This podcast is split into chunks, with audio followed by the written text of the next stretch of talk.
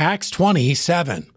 And upon the first day of the week, when the disciples came together to break bread, Paul preached unto them, ready to depart on the morrow, and continued his speech until midnight. It has likely been pointed out a thousand times before by preachers the world over. Believers we know today would never last through a service like this one. Complaints of all sorts would arise from the congregation about tired school children and sleepy husbands at the office. Even five minutes outside the regular routine is too much for many.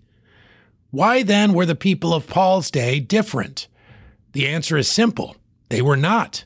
We have the same living Spirit of God inside us and can listen, stay awake, and learn in the very same fashion. We are equipped, but without appetite because we may too often be without the Spirit's filling. Total surrender to Christ will increase our appetite for His Word. Do we fear a lengthy sermon on Sunday? Perhaps it would be a good idea for us to examine our level of commitment. I'll not advocate for an after midnight service every week, but 30 minutes extra now and then couldn't hurt us a bit. Acts 27.